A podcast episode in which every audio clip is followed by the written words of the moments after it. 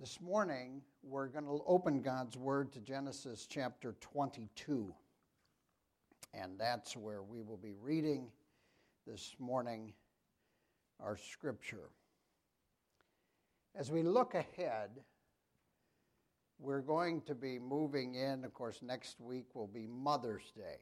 Is that correct? I have that straight in my mind? Yes. So next week, I do not know for sure, but I have a desire and a hope and a plan to actually have my wife here with me and to bring our daughter. Now, if we bring Sophie with us, I just so you know, Sophie is autistic. She's nonverbal. She's very she's a very happy girl, but not be, when I say nonverbal, I don't mean silent. Um, and so it is a stretch. We don't often take her to church. Um, and we could have that conversation. But I, I said to my wife, they have this thing called a silent room. And uh, so I said, if it got too noisy, you could take her there. And, and they have Wi Fi. Isn't that right? You have Wi Fi here at the church, and Sophie plays on her iPad. Anyway, we're going to give it a try. And we don't often do that. So it says something. First of all, I had to be here a while. You had, and I have to have a measure of trust. And that's probably my problem because Sophie doesn't care. Um, and so we'll see if that happens. But anyway, if she's here, you'll know. Um, now you're now now you now you know. When you say hello to her and she doesn't say anything, I often tell people she doesn't talk. Otherwise, you'd just think she was a rude little eight-year-old girl. Um, but she is she is not. So let's open with a word of prayer. And Father, thank you for your time today as we have prayed for many things. Now, Lord, help me to faithfully teach your word and to be effective in, in helping these folks understand more so that their faith can grow and they can walk more closely with you. And we thank you in Jesus' name. Amen. I am going to do what I do with you sometimes. This is going to be a longer service because it's communion. So, those of you who can, would you please stand up for the reading of God's Word? It doesn't make you more holy, but it does wake you up and uh, it's good to move around. So, I'm going to be reading from Genesis chapter 22, verses 1 through 19. I know sometimes my scripture passages are long, but it's God's word. It won't hurt you to hear it. So let's let's start in verse one. I read out of the New King James. If some of you wondered, well, what translation? It's that's just I, I, I used to preach out of the King James, but anymore people just absolutely go numb when they hear it, and so I go with the New King James because it is very close to the original. So here it is. Now it came to pass after these things that it, God tested Abraham, and he said to him, Abraham. And he said, Here I am. And he said, Take now your son, your only son Isaac, whom you love, go to the land of Moriah, and offer him there as a burnt offering on one of the mountains of which I shall tell you. So Abraham rose early in the morning and saddled his donkey, and took two of his young men with him, and Isaac his son, and he split the wood for the burnt offering, and arose and went to the place of which God had told him. Then on the third day, Abraham lifted his eyes and saw the place afar off. And Abraham said to his young men, Stay here with the donkey, the lad and I will go yonder and worship, and we will come back to you. So Abraham took the wood of the burnt offering and laid it on Isaac his son, and he took the fire in his hand and a knife, and the two of them went together. But Isaac spoke to Abraham his father and said, My father. And he said, Here I am, my son. Then he said, Look, the fire and the wood, but where's the lamb for the burnt offering? And Abraham said, My son, God will provide for himself the lamb for a burnt offering. So the two of them went together. Then they came to the place which God had told him. And Abraham built an altar there and placed the wood in, in order. And he bound Isaac his son and laid him on the altar upon the wood. And Abraham stretched out his son and took the knife to slay his son. But the angel of the Lord called to him from heaven and said, Abraham, Abraham. And he said, Here I am. Third time. And he said, Do not lay your hand on the lad or do anything to him, for now I know that you fear God, since you have not withheld your son, your only son, from me. Then Abraham lifted up his eyes and looked, and there behind him was a ram caught in a thicket by his horns. So Abraham went and took the ram and offered it up for a burnt offering instead of his son. And Abraham called the name of the place, The Lord will provide, Jehovah Jireh. As it is said to this day, In the mount of the Lord it shall be provided. Then the angel of the Lord called to Abraham a second time out of heaven and said, Be, by myself I have sworn, says the Lord, because you have done this thing and have not withheld your son, your only son. Blessing I will bless you, and multiplying I will multiply your descendants as the stars of heaven and as the sand which is on the seashore, and your descendants shall possess the gate of their enemies. In your seed all the nations of the earth shall be blessed because you have obeyed my voice. So Abraham returned to his young men, and they rose and went together to Beersheba, and Abraham, Abraham dwelt at Beersheba. You may be seated. Oftentimes, when you preach, at least when I preach, I really want to communicate something. Uh, sometimes I finish and wonder if I said anything. And uh, it's always, of course, it's a two way thing. One's preaching, one's uh, learning. But I heard this story, out, uh, and this came out of Africa. And there was a new young pastor, and he worked very hard on his sermon, but he also felt because he looked so young, maybe if he would grow a goatee, he would look older and they would respect him more. So he did grow a goatee. Supposedly, this is a true story. And he got up to preach his message and he began to preach. And as he preached, he noticed there was a little old lady sitting in the front and she began to weep. And he thought, wow, I am really communicating. I've got them this morning. And the more he preached, the more she cried. And, and he thought, wow, God is working in this little old lady's heart. And he finished his message and, and went to the back to sit, talk to everyone as they left and he really was hoping. And sure enough, the little old lady came, and he said to her, Look, he said, I'm, I'm, I'm sorry for the question, but I just want to know what was it about my message that touched your heart so? And she looked at him and, and she, she pointed. And she pointed at his chin. And she said, and, and he said, Well, what? And she pointed again and she said, Your goatee said, My goatee. She says, Yes, my pet goat ran away yesterday, and I'm so very sad. And when I saw your goatee, I thought of my goat, and I just couldn't stop crying. I'm so sorry. Sometimes I feel that way. I have no idea if you know what I'm trying to say. But if you missed everything else, this is the 10th message on Abraham, and every single one has got one word in it faith. We have talked about the first one. We talked about a step of faith, a wavering faith, a costly faith, a generous faith, a lasting faith, a misdirected faith, a growing faith, a praying faith, a worldly faith, and today we're going to talk about a tested faith. So please, if I ask you in a few weeks, do you remember anything about Abraham? Say faith.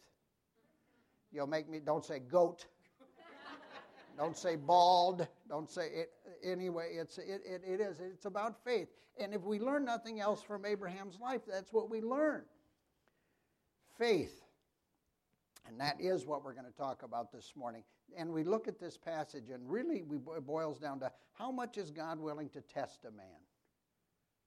He tested Abraham to the absolute limit, didn't he? How much is a man willing to obey God? Abraham was willing to the nth degree. And what does God want to see? What did he want to see in Abraham, and what does he want to see in you and I? Faith. Do we trust him? Do we believe him? Oh, it's one thing to say, yep, I sure do. It's another thing to step out in faith like Abraham did and to follow him. Now, a little bit of background for this story. This took place in history. There were no Ten Commandments in place. So when God said to Abraham, Take your son and put him on that altar and sacrifice him, child sacrifice was rather common at the time. And there was no commandment for thou shalt not kill. God would never give one commandment and then tell you to break it. But it was common. God didn't allow it to happen. He took him to that limit and then stopped it. And it's probably one of the most dramatic stories in Scripture outside of the crucifixion. But here in the story, in this chapter 22, we have the greatest test and the greatest truth. The greatest test and the greatest truth. Now, if we just walk through the story a little bit, we see in verse 1 that God calls Abraham, and Abraham says, Here I am. And he's commanded to offer Isaac, and so off he goes with Isaac. Tremendous test. And really, the question is Abraham, how much do you love me? Do you love me more than Isaac? Do you love me more than anything? How much do you trust me? I told you Isaac would be, would be the founder of a great nation. Do you trust me? And so Abraham goes off, and in verse 3, Abraham, Isaac, two men, donkey in the wood. What did he say to Sarah? We don't know. But off they went. They got to the base of the mountain. The two men stayed behind. Abraham and Isaac go up alone. In verse 6, Abraham has the fire and the knife. He's the father. Isaac carries the wood. Later on, we'll talk a little bit more about the type of Christ, but Isaac carries the wood on his back. Jesus carried the wood of the cross on his back. Isaac asks, Where's the lamb? All through Scripture, all through the Old Testament, up to the cross, they, they sacrificed doves, goats, bulls, but they were always looking for the lamb. The lamb was always the best sacrifice. They sacrificed many animals, but the lamb was the one they most wanted. And of course, Christ was the perfect lamb. And when he appeared, John the Baptist said, Behold the Lamb of God that takes away the sin of the world. In verse 8, Abraham said to his son, Isaac, don't worry. God will provide a lamb, as he did on Calvary. And then Abraham begins to build an altar. Now, I don't want you to think that Isaac here was an unwilling participant. Isaac, most scholars think he was probably between 15 and 20 years old. Abraham was 100 years old. Now, yesterday I went to visit an elderly aunt of mine that lives in George, and uh, she's 94 years old. And uh, Dora is her name. We always called her Aunt Dora Jean. I was always actually kind of scared of her. Um, she was a little intimidating. Um, but I went, and, and here she came to the door with her walker, all bent over. And I actually knew her mother years ago. I thought, my goodness, here she is, her mother all over again. And she must weigh 80 pounds if she's all wet, I think. I don't know. She's a little tight. She wasn't very scary anymore. And we sat. She says, Well, why have you come? And I said, Well, I've come because they tell me you can't go anywhere anymore. And I could either mow my grass or come and see you, and I thought it would be nicer to visit you. And she laughed and made the whole, the whole thing worthwhile. But you know what? At, at 94, I'm pretty sure I don't have to be scared of her. I could take her now. Abraham was an old duffer. Isaac was in the, you know, I, mean, he was at his top shape probably.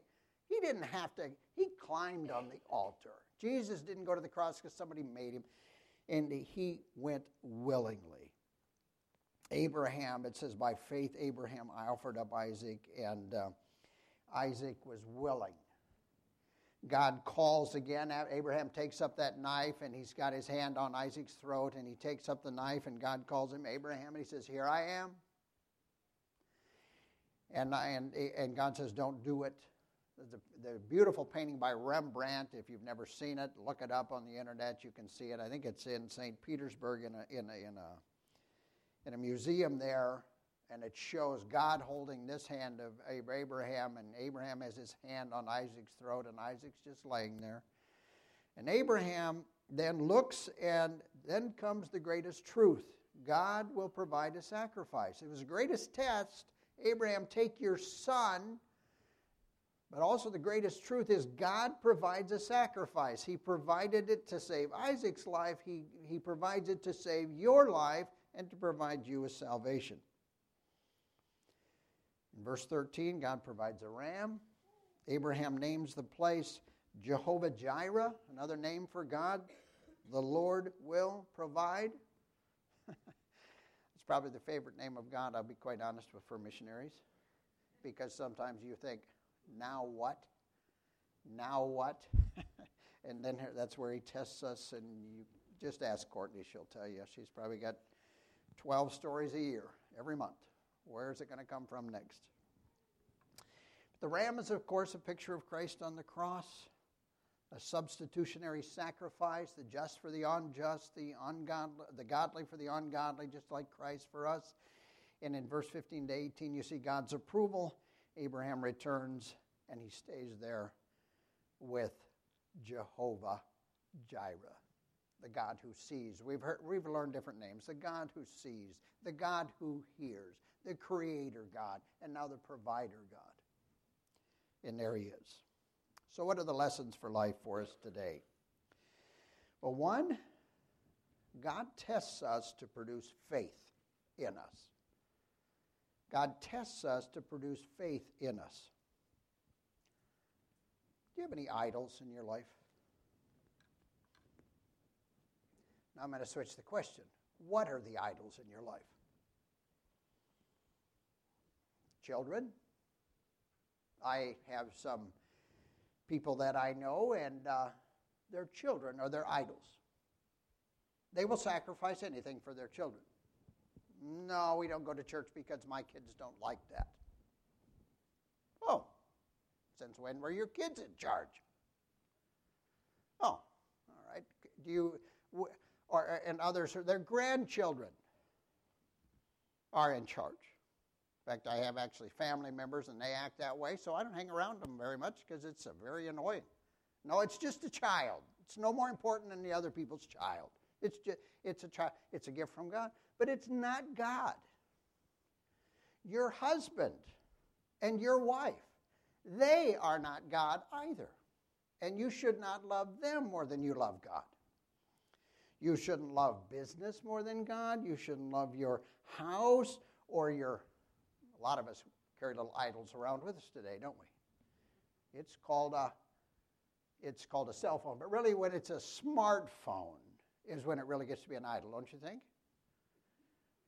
How many of you here have smartphones? Would you raise your hand? All right. How many of you have dumb phones? Would you raise your Okay, a few of you have dumb phones.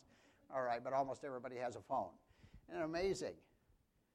If you watched now, especially, and I'm not trying to be mean, but I'd even say, okay, once you start to depend on it, lose it. And do you see how people go nuts? I mean, crazy. But we have idols. And that's where God tests us, doesn't He? Right in those idols. He tests us with that which is most precious to us. So, what would it take to make you abandon your faith? Some of these things are very painful, so I say them with great respect. I watched my brother lose a daughter when she was 20, and I wondered what would happen, but he maintained his faith. Not everyone does. I've watched men and women abandon their faith because their spouse died unexpectedly and it wasn't fair. I've watched people abandon the faith because they lost land or businesses. What would, what would it take? And God is going to test you, and He's tested me, and unfortunately, I'm sure He will test me more in areas will you abandon your faith or will you follow me? Don't let precious things or people become the object of your faith. Where's God in your life? How does He rank? What is the first thing you do in the morning? What is the last thing you do at night? What is the most important thing? Jehovah Jireh. He's the one who provides things. The crazy thing is, the provider God provides husbands, wives, children's houses, phones, cars, toys. And if we're not careful, we end up putting them in a place higher than the God who actually gave them to you. So, God tests us to produce faith in us, and He's going to test you in those areas. So, when the test comes, realize He's doing it because He loves you. Now, this week, my wife is in Bogota, Colombia, visiting her parents for a couple of weeks, and so my older sister staying with me. She lost her husband. She was 55. So we've had long talks this week as I worked on this sermon and about her living alone. And uh, I can talk about Sophie and why did God make Sophie autistic and nonverbal. That doesn't seem very fair. It really doesn't seem fair. I'll be honest with you. I've accepted it. He knows what he's doing. I'm to that point. Uh, Louisa and I have a deal with regards to Sophie. That is, that we both reserve the right to feel sorry for ourselves one day a month, but not on the same day. And it's true. And there are times when all of a sudden it just comes like a wave and you, oh, my goodness, now how am I, why? And God doesn't even get mad at me when I say why. Um, and then the next day it's like, what was the big deal? She's just fine. And that is the key. My older daughter reminded me the last time I was having a very bad, yucky day. She said, Okay, Dad, it's my turn. I'm 26 now, so I'm going to feed you back what you fed me. Are you ready? Because I always ask her, Are you ready? I said, Okay, go ahead. She said, I think the problem's yours. Sophie doesn't care. Sophie's the happiest person I've ever met. Yeah, I said, I know. But, she said, you have the, re- the right to feel bad. So you can feel bad, but not only, to, only today, not tomorrow. I said, Oh, thank you. I love you so much. but it's true. So, number two, he'll test us in those areas where they're most precious to produce that faith. Number two, the story of Abraham and Isaac is a type to teach us the great truth of salvation, which comes by faith. It teaches us the truth of salvation, but it's faith that, that brings us that salvation. Isaac is a type of Christ. He was obedient to the point of death, as Philippians 2 5 to 8 says. Uh, Dad, where are we going? Going up the mountain. Dad, where's the ram? The Lord will provide. Isaac, climb on the altar. Okay. He understood. He knew exactly what was going on. He knew what was going to happen to him. But he did it anyway. That's obedience. Abraham is a type of God the Father. Romans 8:32, who did not spare his own son but delivered him up for us all. There's your picture. And the ram, of course, is a type of substitution of Christ who offered as a burnt offering in our place, Hebrews 5:10. He'll test us to produce faith. But he put this story in Scripture so that we could understand it. And when we understand salvation, we get a hold of that through faith. It's all about faith. I want to read some sections here. And for your happiness, I'll tell you that I'm now in my conclusion. If I can just find Hebrews chapter 11. Now, I, you can turn there. I'm going to read several just little snippets out of it by faith. Hebrews chapter 11 is the faith chapter. But uh, so just listen to all of these different phrases. And then you can go through and underline them yourself this afternoon. Now, faith is the substance of things hoped for, the evidence of things not seen. By faith, Abel offered to God a more excellent sacrifice than Cain. By faith, Enoch was taken away so that he did not see death. By faith, Noah, being divinely warned of things not yet seen, moved with godly fear, prepared an ark for the saving of his household. By faith, Abraham obeyed when he was called to go out to the place which he would receive as an, an inheritance. By faith, Sarah herself also received strength to conceive seed. By faith, Abraham, when he was tested, offered up Isaac and he who had received the promises offered up his only begotten son. By faith, Isaac blessed Jacob and Esau concerning things to come. By faith, Jacob, when he was dying, blessed each of the sons of Joseph.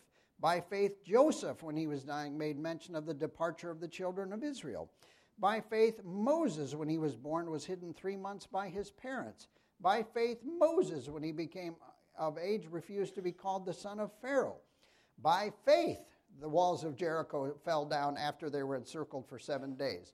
By faith, the harlot Rahab did not perish with those who did not be- believe.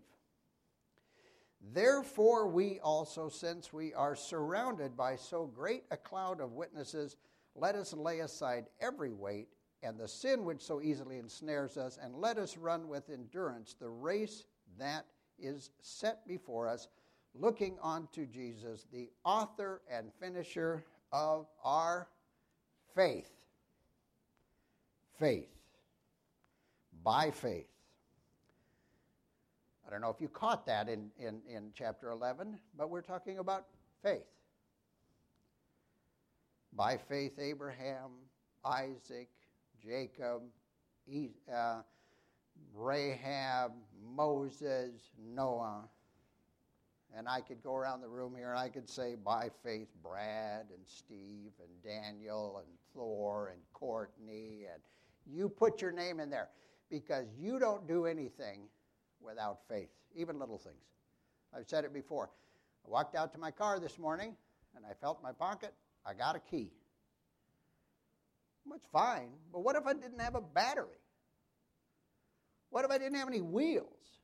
I assume when I get in there, it's going to start. I assumed I could drive all the way here.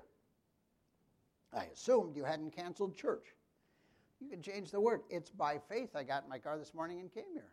It's by faith that you came here to listen. By faith. So what is the fuel in your in your tank? What drives your life? What is it that makes makes you get up in the morning and helps you get through the tough things? Is it faith? I hope it is. I don't know what fuel you've got in your tank, but put faith in there. Look at the life of Abraham and use it as an example. Walk by faith. And this last name that he revealed to us, and he gave us many names for God, but the last one is Jehovah Jireh, the provider God. You know what he'll provide for you if you ask? You know what Scripture says? If you lack faith, ask for it. All you got to do. Let's pray. Father, thank you. Thank you for the fact that your scripture is very clear and that you will test us to produce faith. You want us to walk in faith, Lord. But we'll be, uh, I'll be honest, Lord, I lack it. I, I, I, I wonder often, Lord, what you're doing. But you promised and said, ask and you'll receive. And so, Lord, I ask for faith for myself. I ask for faith for mothers and fathers and husbands and wives and, and grandparents this morning. Help us, Lord, to walk and believe and live by faith. And we'll give you the honor and glory for it, Lord. We thank you in Jesus' name. Amen.